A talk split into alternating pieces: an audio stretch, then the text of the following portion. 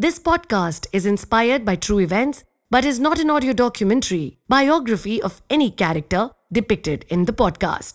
This podcast is a work of fiction and creative expression. The story, facts, characters depicted in the podcast are derived from different Hindu mythological books and have been fictionalized. Any reference to mythological or religious characters is purely coincidental and unintended. This podcast is purely for entertainment purpose and does not intend to hurt the sentiments, beliefs, feelings of any religion, community, or any section of the society. Kahani Ravan Ki. This podcast is created by Bhopuwala. Available on all major streaming platforms. Headphones recommended.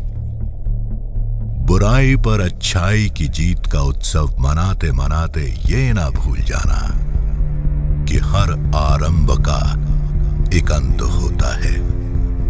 फिर आरंभ चाहे बुराई का हो या अच्छाई का।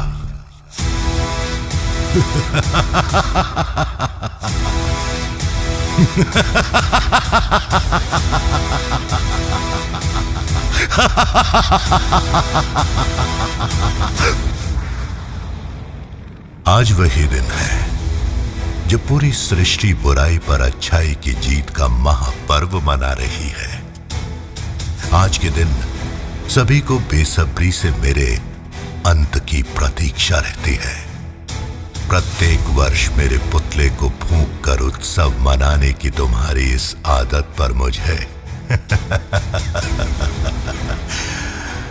उपहास आता है। मेरे अंत पर ताली पीटने वाले इस बात से अनजान है कि काल के चक्र से कोई भी अछूता नहीं रहा है।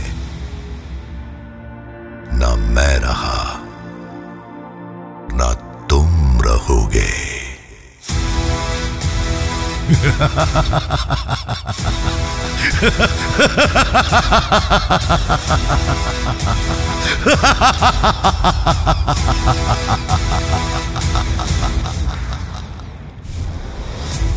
मुझमें ये बाण मारकर मेरे जलने पर तालियाँ पीटने वालों, मुझे तुम पर तरस आता है।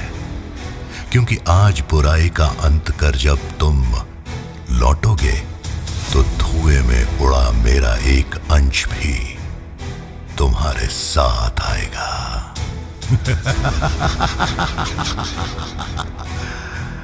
रावण को प्रत्येक वर्ष तुम मारते हो, पर कलयुग वासियों उस रावण का क्या करोगे जो तुम्हारे भीतर रह जाएगा? वो रावण कभी ना मर पाएगा। मैं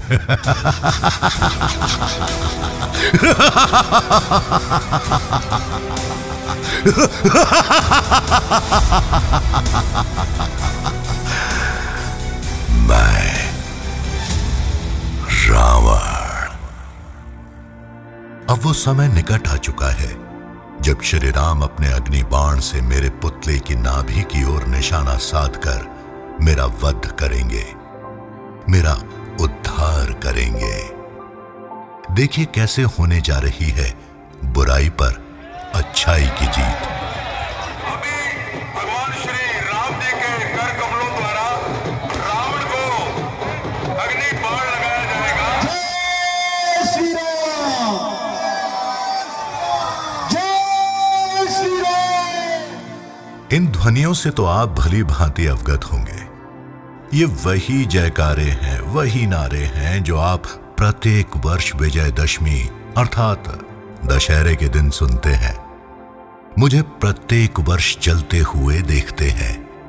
मेरी मृत्यु का आनंद लेते हैं। क्योंकि आप इस कहानी का वो अंत जानते हैं, जो अभी तक आप सदियों से सुनते आए हैं, जो अभी तक आप देखते आए हैं। क्या प्रत्येक वर्ष मेरा दहन करने के उपरांत तुम अपने भीतर की बुराई, घृणा और द्वेष को समाप्त कर पाते हो। मर्यादा पुरुषोत्तम श्री राम ने तो मेरा वध कर हज़ारों वर्ष पूर्व ही मेरा उद्धार कर दिया था। किंतु मेरे पुतले का दहन तुम आज भी करते हो। क्या इस कलयुगी समाज में कहीं है भगवान श्री राम जैसी मर्यादा?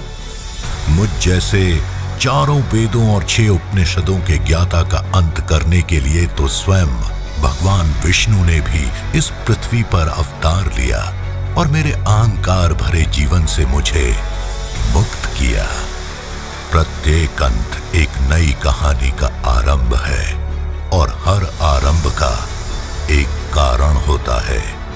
मैंने जो किया और मुझ संग जो हुआ उसके पीछे के कारणों को जाने बिना कैसे मुझे तुम खलनायक घोषित कर सकते हो।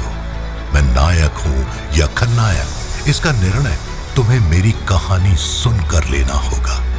क्योंकि कहानी के दो पहलू होते हैं। एक आग, दूसरा पानी, एक सही, एक गलत। एक राम तो दूसरा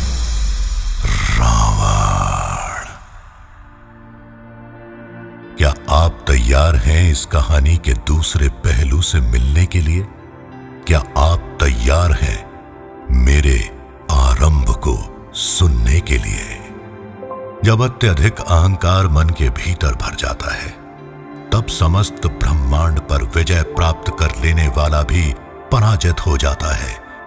किसी भी कहानी का सदैव यही नियम रहा है कि बुराई पर अच्छाई की जीत होना निश्चित है। अच्छाई को प्रत्येक जीव नतमस्तक होकर प्रणाम करता है, उसका स्वागत करता है। किंतु बुराई को तो हम केवल बुराई ही समझते हैं। बुराई के पीछे का कारण कोई भी नहीं जानना चाहता। यह अनिवार्य तो नहीं कि जो आप सुनते हैं केवल वही संपूर्ण सत्य हो। ऐसा भी तो संभव हो सकता है। कि बुराई का जन्म समाज और जीव कल्याण के लिए हुआ हो। इसके लिए आपको कहानी के आरंभ का ज्ञात होना अति आवश्यक है। तो आरंभ करते हैं ये कहानी।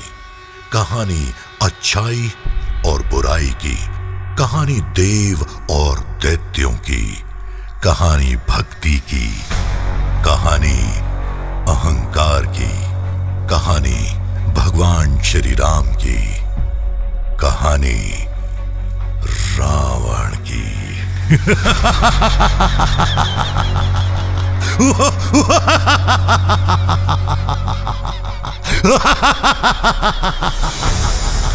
मेरी इन भुजाओं ने स्वयं कैलाश उठाया है।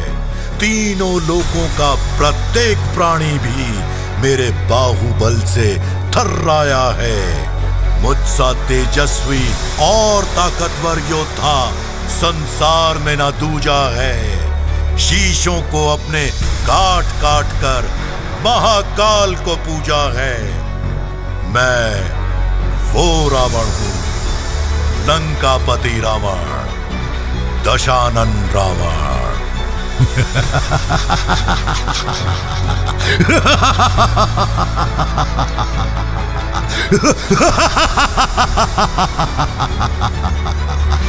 कहानी रावण की a Bhopuwala production available on all major streaming platforms.